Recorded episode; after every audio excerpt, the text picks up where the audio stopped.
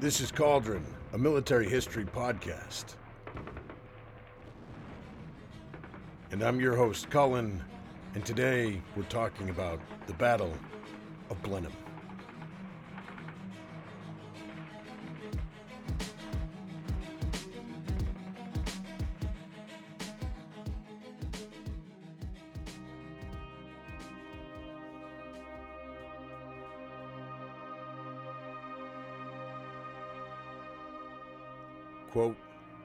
This campaign I see so very ill a prospect that I am extremely out of heart. So wrote the man most responsible for today's battle and one of Britain's greatest military victories, the Battle of Blenheim. All right, thank you guys for joining me again. I know it's been a long time in between the uh, last episode and this current one. I'm very sorry for the delay, but as a fishmonger here in Maine, the summer season is the busiest time of year, and so things get kind of bumpy and chaotic. That being said, I am sticking to it. I will have more episodes coming. We have uh, Marengo, Assaye, Tannenberg, Omdurman, Spion Kop, the invasion of Poland, and Fallujah all coming down the pipeline between now and Christmas. So stay tuned. Don't forget, share, rate, review, and subscribe if you can. I know uh, sometimes it's a pain in the neck to do that, but it really does help the show get heard by more people and uh, and seen more, which is eventually the goal to have plenty of people listening. And uh, I hope that can be the case, uh, and that only happens if you guys help. So thank you again for everything that you've done. And uh, you know what? Let's get right to it. Let's get stuck in. Let's hop into the way, way back machine and head to August 13th, 1704. As I've covered before in the lead up to this episode, and it's made pretty clear by the quote that we started this episode with, Marlborough went into the 1704 campaign season with somewhat less than an optimistic point of view. His situation strategically was pretty grim. It was true that the English and Dutch fleets had control of the seas and the coastline, and that he himself had won a few small but impressive victories in the first two years of the War of the Spanish Succession, but the odds were still stacked in the enemy's favor. France's Louis XIV, the Sun King, the absolutist monarch that we've talked about time and again, was keen to see his grandson sit upon the throne of Spain, especially considering that the country's last and very feeble ruler had willed his kingdom to Louis's grandson Philip of Anjou. This would complete a decades long struggle to join the two crowns and once and for all forestall the feared Habsburg encirclement of France. As the leading military force in Europe at this point in time, uh, France was on pretty good footing to ensure that Louis got what he wanted. Two years into the fighting, and French armies threatened the Dutch Republic's southern flank, maneuvered along the Rhine pretty much freely, had flipped the powerful South German state of Bavaria, and had armies roaming northern Italy. Added to these clear threats, each which singularly would be enough to keep a commander up at night, Marlborough had to consider a Hungarian uprising which threatened Vienna, and a Dutch ally that was proving needy and clingy and distrustful, and rightfully so because the Dutch had Louis's Eye of Sauron blazing at them from Versailles.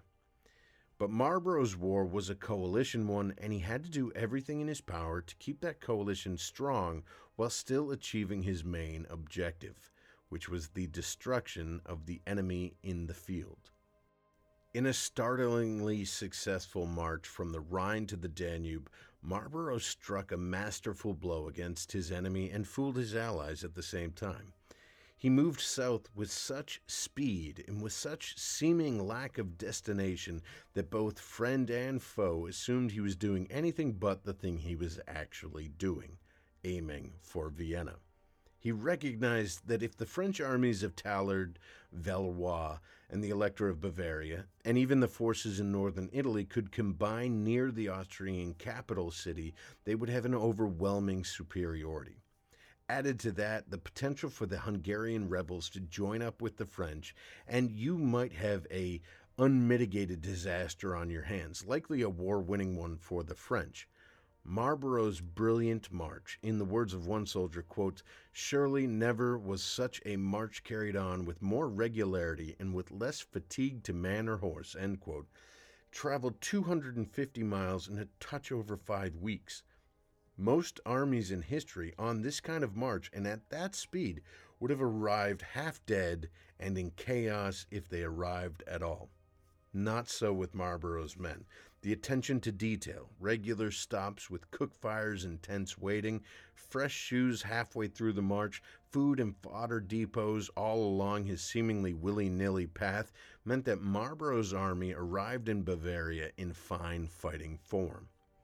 The French realized after Marlborough passed Alsace, because they had assumed that his target was Alsace and the Moselle River, what he was up to, though, they realized was uh, basically he had stolen a march on them. They had to scramble to try and converge on the coalition army before it started picking off the far flung French armies one by one.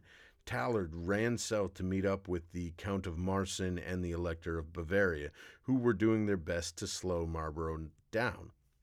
Marlborough wasn't alone, though. His right hand man, the Prince Eugene of Savoy, a military man and mind of no small talent in his own right, was rushing south to his aid.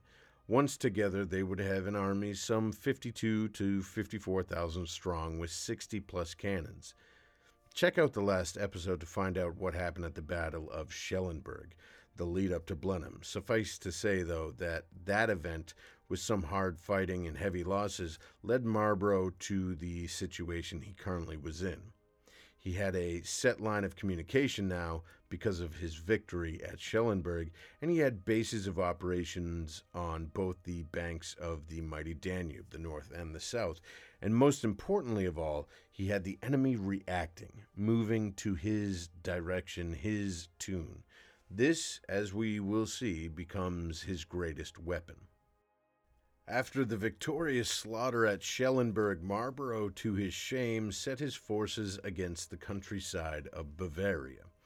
In an odd historical twist, the English waged something of a large scale chevauchée, which was the medieval French raiding tactic that burned the countryside to try and get castles to submit. Marlborough used this tactic in a large scale to try and tempt the Elector of Bavaria back into the fold of the coalition. It didn't work, and the murder, torching, pillaging, and raping was for naught. Interestingly, in his bio of his ancestor, Winston Churchill defended vehemently these actions as right and necessary in order to end the war quicker which is interesting given what Churchill would later do to the German cities in World War II in the bombing campaigns. Now, I'm not passing judgment in any way, uh, and f- in fact, I probably agree with both of them that a, a very harsh, brutal, but short war is, is much more preferred than a long one, as we saw with World War One. Uh, but I just think it's an interesting mirror or echo uh, echo moment there historically. While savagely traipsing around the Bavarian countryside did nothing to turn the elector, it did, however, give Tallard time to reach Marsin and the elector's forces.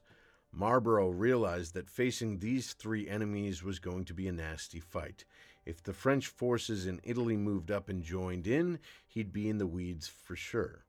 Even though it lowered his effective fighting force in the field, Marlborough dispatched a force of men to the Italian borderlands to hold the enemy there in place. Addition by subtraction, he hoped. While Marlborough did this hard math, he and Eugene finally met face to face for a late night conference on August the 5th. It was there that Eugene was sent with a force to take the fortress of Ingolstadt on the north bank of the Danube. While Marlborough planned to move to the south bank and present the French with the horns of a dilemma. And that was indeed the case, as Tallard had to choose what kind of fight he wanted. A rational general, fully aware of the power of the defense, Tallard wanted to sit tight and hold an effective base of operations, from which he could harass Marlborough's Danube campaign into the fall, and where, if he was attacked, he'd be reasonably safe and sure of victory. His co commanders, Marsin and the Elector, wanted to press on. They had been recently beaten by Marlborough on a number of occasions, and they wanted to kind of set the record straight. They urged Tallard to use the French army to attack Marlborough. The two men clamored for Tallard to get after their wily enemy before he had the time or ability to pull any tricks on them. So it was decided on the 9th to strike Prince Eugene's army on the north bank of the Danube in the Hochstadt plain. Tallard, not unintelligently, wanted to use the overwhelming force on the smaller coalition eh, army, hoping that Marlborough on the south bank would be unable to come in to support.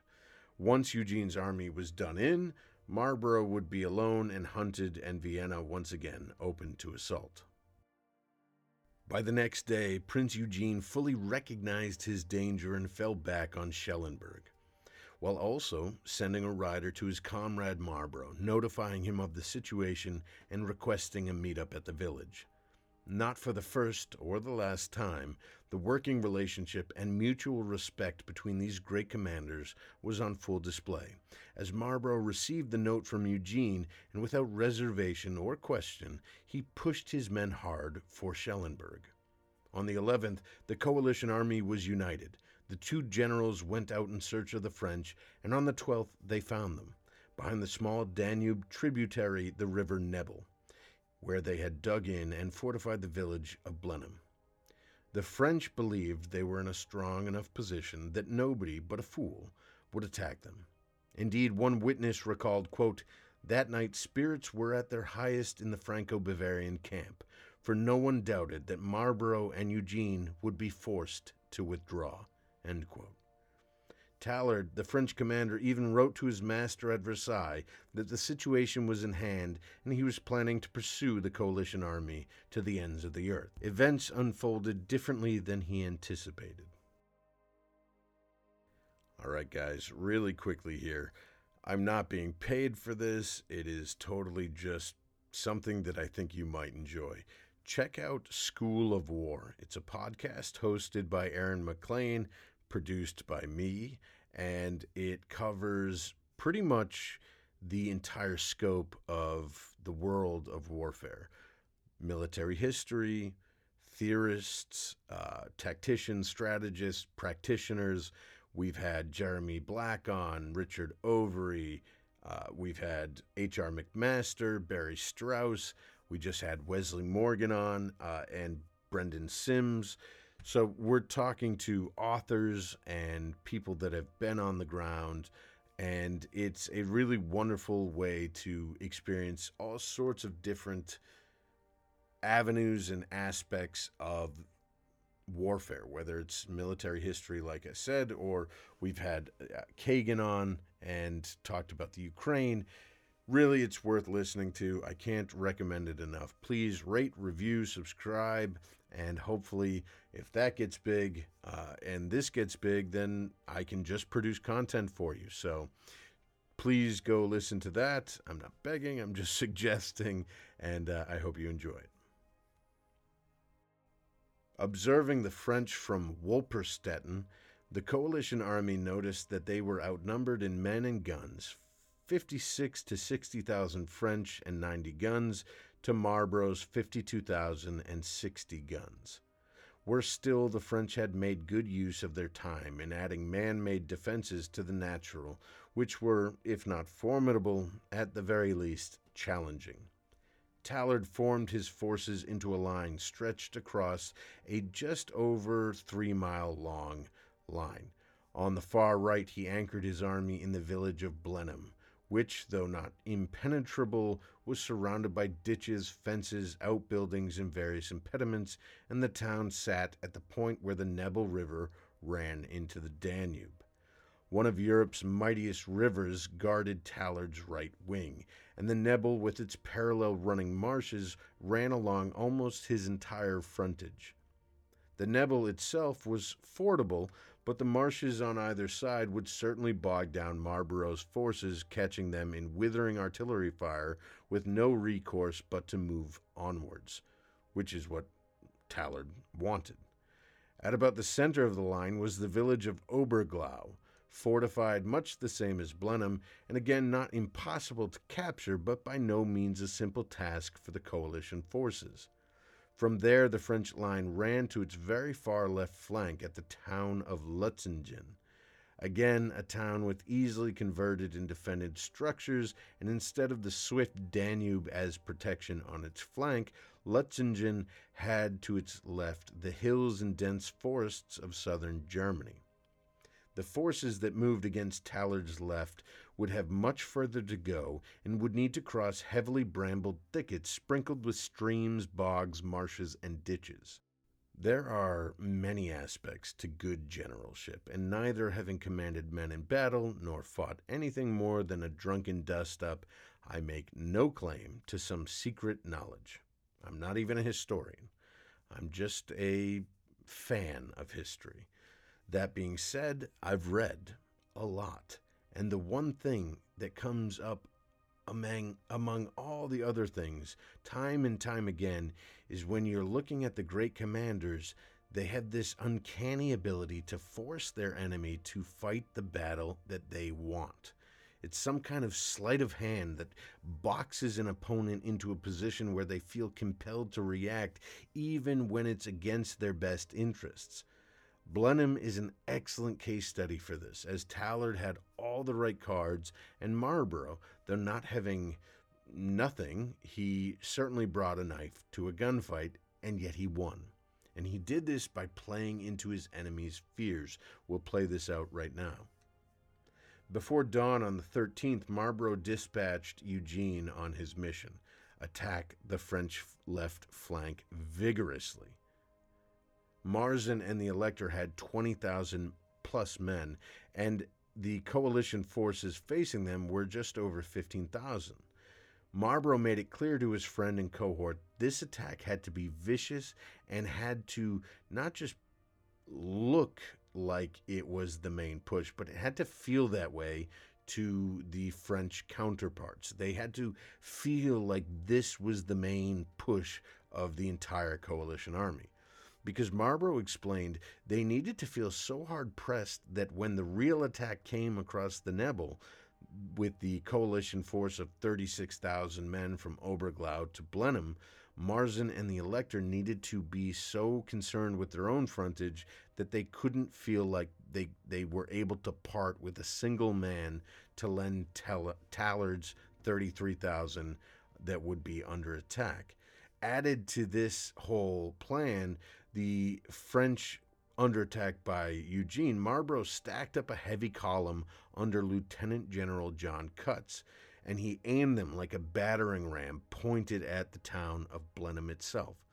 The idea here is that with both flanks engulfed, Tallard would be so weakened in his center that when the main attack came, the French line would fold from the middle out picture if you roll up a, a thing of silly putty or Play Doh, when it's compact and it's small, it's strong, it's malleable. But as you pull on either end, eventually the center is going to sag and then break. This was Marlborough's hope that the French reserves would be distributed to the left and the right, leaving nothing to uh, support the center, and eventually the center would be so thinned out that when the British, uh, when the coalition forces attacked, the French would break. By mid morning, Marlborough hoped to have the deployment phase done. I could go into the minutiae of all the various battalions, squadrons, and such, but it's a lot. And I encourage you, if that's your kind of thing, if that's your bailiwick, go seek it out. The source material will be available. If you shoot me a DM or an email, I'll send it to you. Uh, it's just a ton of, of names and, and regiments and colors and all that stuff, which is in its own right very cool, very interesting. I just don't have the time, the energy, or or truly the interest to go into the minutia of that. But but please ask, and I'll send you what I have for source material. Marlborough was hoping Eugene would be in a place in in place to attack by about 10 or 11 in the morning, but that rough terrain we talked about earlier slowed his men down considerably. The Prussians and Danes under Eugene would prove themselves exceptionally hard fighters, but even they couldn't make any kind of speed in the junk that the French left had in front of them. While they slogged along on the French right, Cutts had his bulldozer column ready and pointed at Blenheim. Unfortunately for them, though, Marlborough's plan was all about timing, and the two flank attacks had to happen simultaneously for the greatest effect. So for two hours, Cutts's men had to stand waiting for Eugene to get into place, and the entire group of Cutts's men just had to withstand withering cannon fire from the French positions around Blenheim.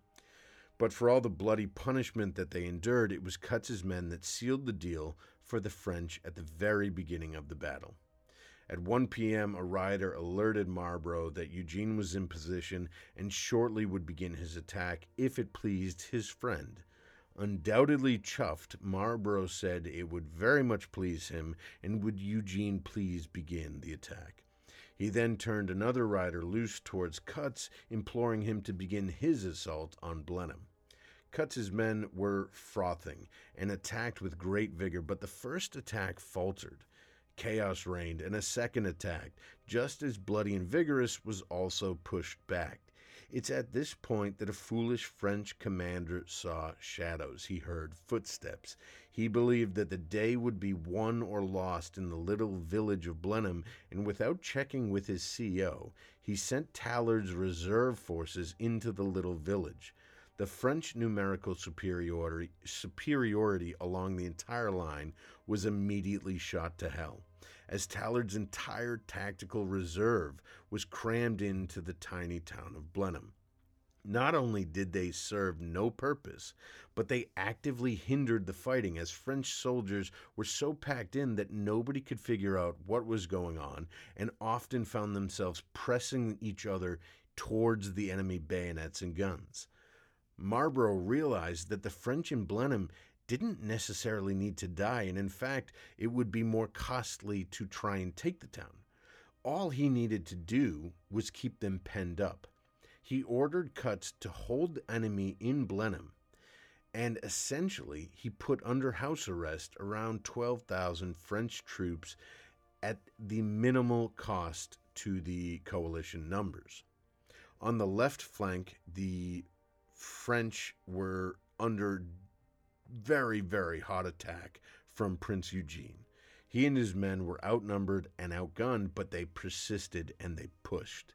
Eugene understood the intricacies of Marlborough's plan, and he got that this continued attack was really, really important, even though they were facing truly deadly cannon crossfire from the town of Lutzingen all the way on the French left and Oberglau in the French center. And they were essentially basically raking them with enfilading fire. The, the Prussian and Danish infantry crossed the Nebel again and again, only to be sent reeling back across the little river. At one point, the two sides' cavalry clashed so fiercely that even though the French side won, it was too exhausted and spread out to pursue the coalition cavalry. The only thing that kept Eugene and his men in the fight was the presence, courage, and leadership of Prince Eugene of Savoy himself, and the fact that the French forces were just as tired, beat up, and as much in disarray as the coalition forces. While the fighting on either flank intensified and continued, the two generals, Tallard and Marlborough, stared across the Nebel, trying to decipher, the other's plan. By mid afternoon, Marlborough was on the move, urging his infantry and cavalry across the marshland and towards Tallard's forces. The British general sent forward a cavalry force to mix it up with the French special force of gendarmes, and surprisingly, they sent the famous French cavalry riders running. This was good news for Marlborough and bleak stuff for Tallard. He immediately went to Marsin and the Elector and looked to siphon off some troops from the left flank of his line to try and help staunch up the center. Marsin and the Elector, unlike Eugene, declared that they were far too hard pressed to spare a single man and that Tallard was on his own. Still, Tallard had a strong defensive line anchored by Oberglau on the left. If he could make a wedge between the coalition forces, he might be able to save the day. Marlborough, for his part, realized that the, that the town of Oberglau had to be taken or neutralized before he sent his full force across the Nebel. If it wasn't, Oberglau would act as a staging position and a wedge for Tallard to devastate the coalition army's flank and roll up Marlborough's entire line. A Dutch column was sent to take the town, but heavy French fire, supported by the Wild Geese, a famous group of Irish warriors fighting under King Louis's banner, cut them down. Every general's worst nightmare now came to Marlborough. A gap was forming in his line, and if the French filled it, the jig was up. Gaps, especially in a line, especially in this time period and when dealing with coalition forces, often proved the nail in the coffin of even great commanders.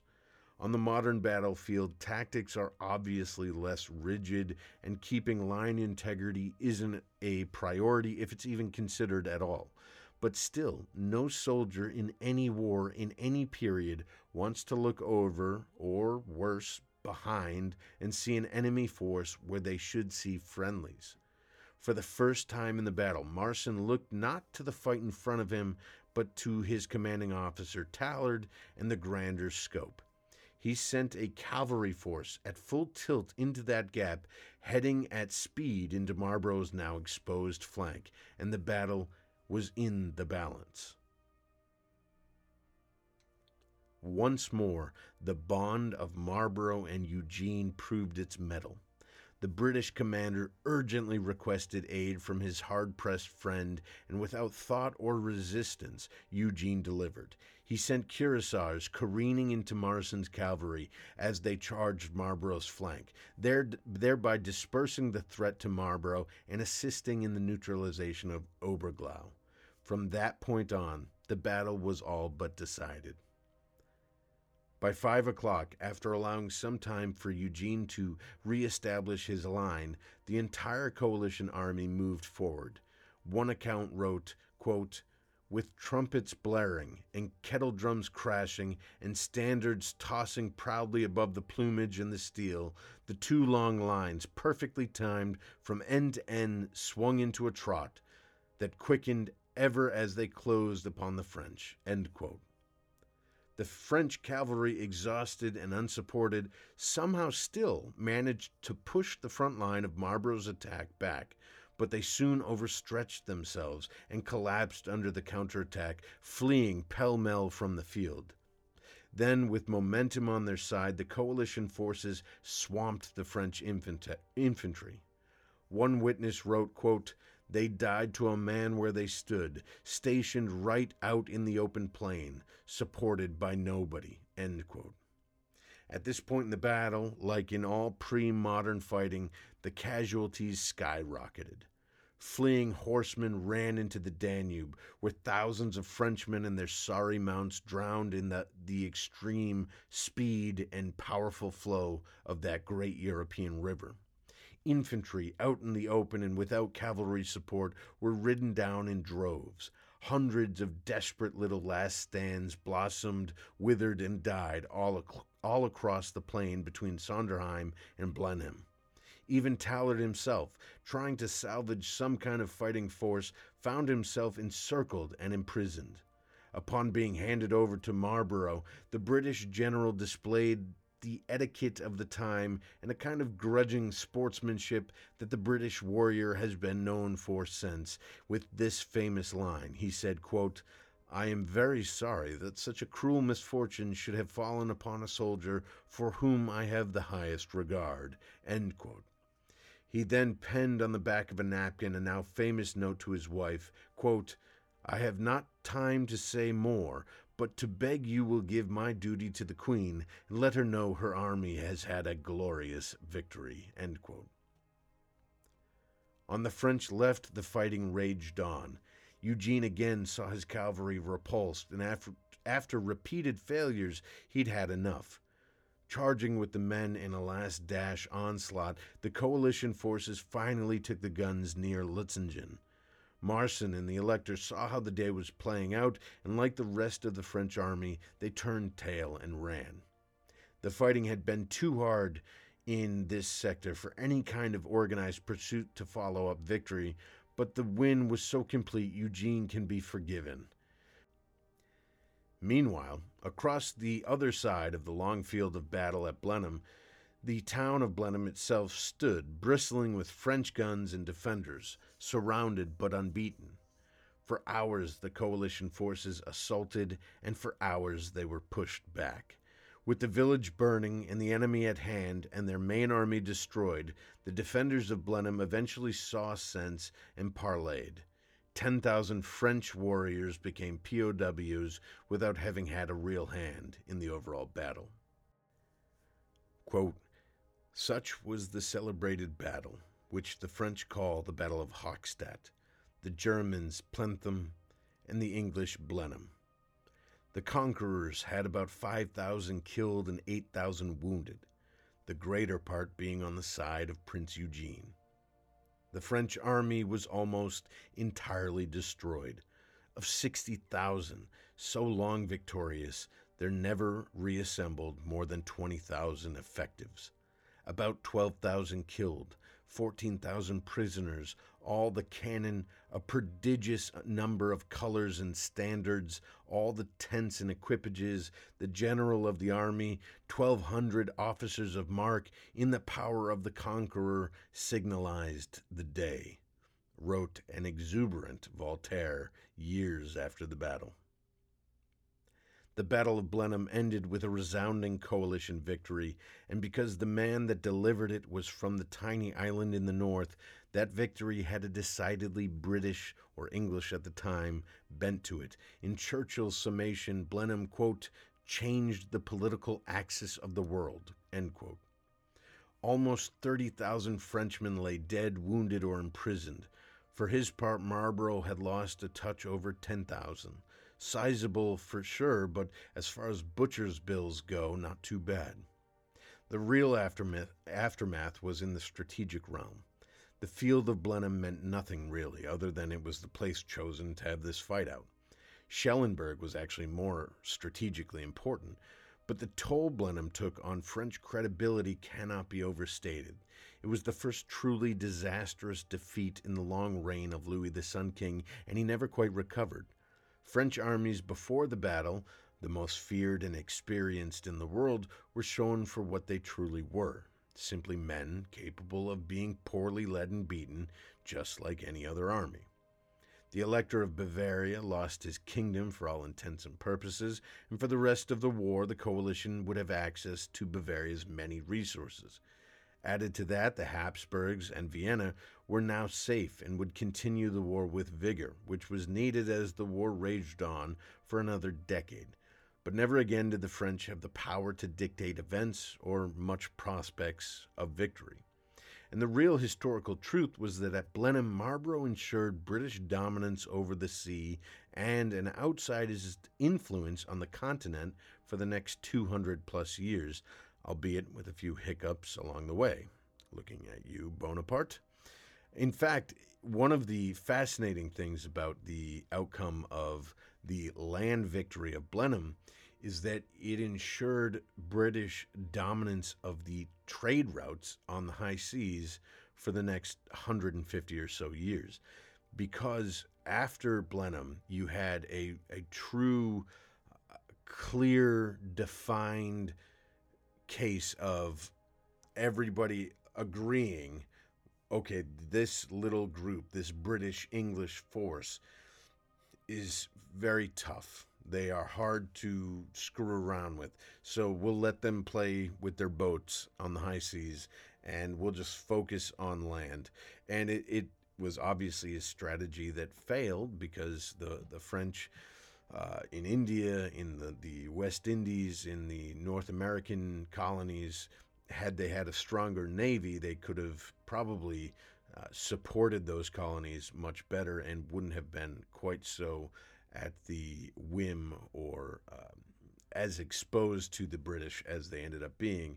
And if there were ever a naval force that was able to try and give the British a run for their money, it never really came about until the Germans in the early 1900s or, even the United States. So Blenheim has this really far reaching effect on history. It's also, this is pre Waterloo, this is pre Wellington. This is the first time truly. Even Agincourt and, and Crecy, those were battles where the British were not they they they were outnumbered, they weren't supposed to win, and they were like the plucky underdog.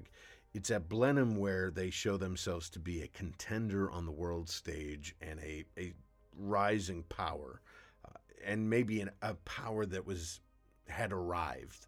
It, it, was no longer rising; it, it had arrived on the world stage and said, "Hey, look at us! Uh, we are here to stay." And and Blenheim is that moment. In fact, Blenheim is is a touchstone for the entire empire because it's at this point where you really start to have a a military identity. After the revolution and the series of wars brought on by the revolution in the 1600s the british and english they really didn't have much of a military identity. Even the royal navy was only kind of starting to get its legs under it from from being a, a Drake type of, of semi navy supplemented by piracy. It's at the, this point in the early 1700s where it's become this regulated wing, and it is the dominant. The uh, I think they called it the the elder arm, or somehow they signified that that's the the superior arm of their military forces. Well, Blenheim shows that it's not just the ships that can fight, it's the men, and particularly it's their generals. The men who are in charge are capable of doing great things. I can't recommend enough you to seek out more reading material on Marlborough, on the relationship between the Churchills and Queen Anne, on the relationship between Marlborough and Eugene. It's fascinating. They're just a weird and, and eccentric and a brilliant group of people. Blenheim is the name of the, I think it was 250,000 pounds a year were given to Marlborough for his victory by Queen Anne, and he was uh, he turned around and turned that into the palace at Blenheim, which is obviously named after the battlefield, but would go on to be the birthplace of his uh, his greatest heir, I suppose, uh, which would be one Winston Spencer Churchill. And uh, if anybody has pictures of the the place, if they've ever traveled there, please send them my way on Instagram, Facebook, or Twitter. I'd love to see it, and uh, I'd love to be able to share some people uh, touring the the Palace of Blenheim.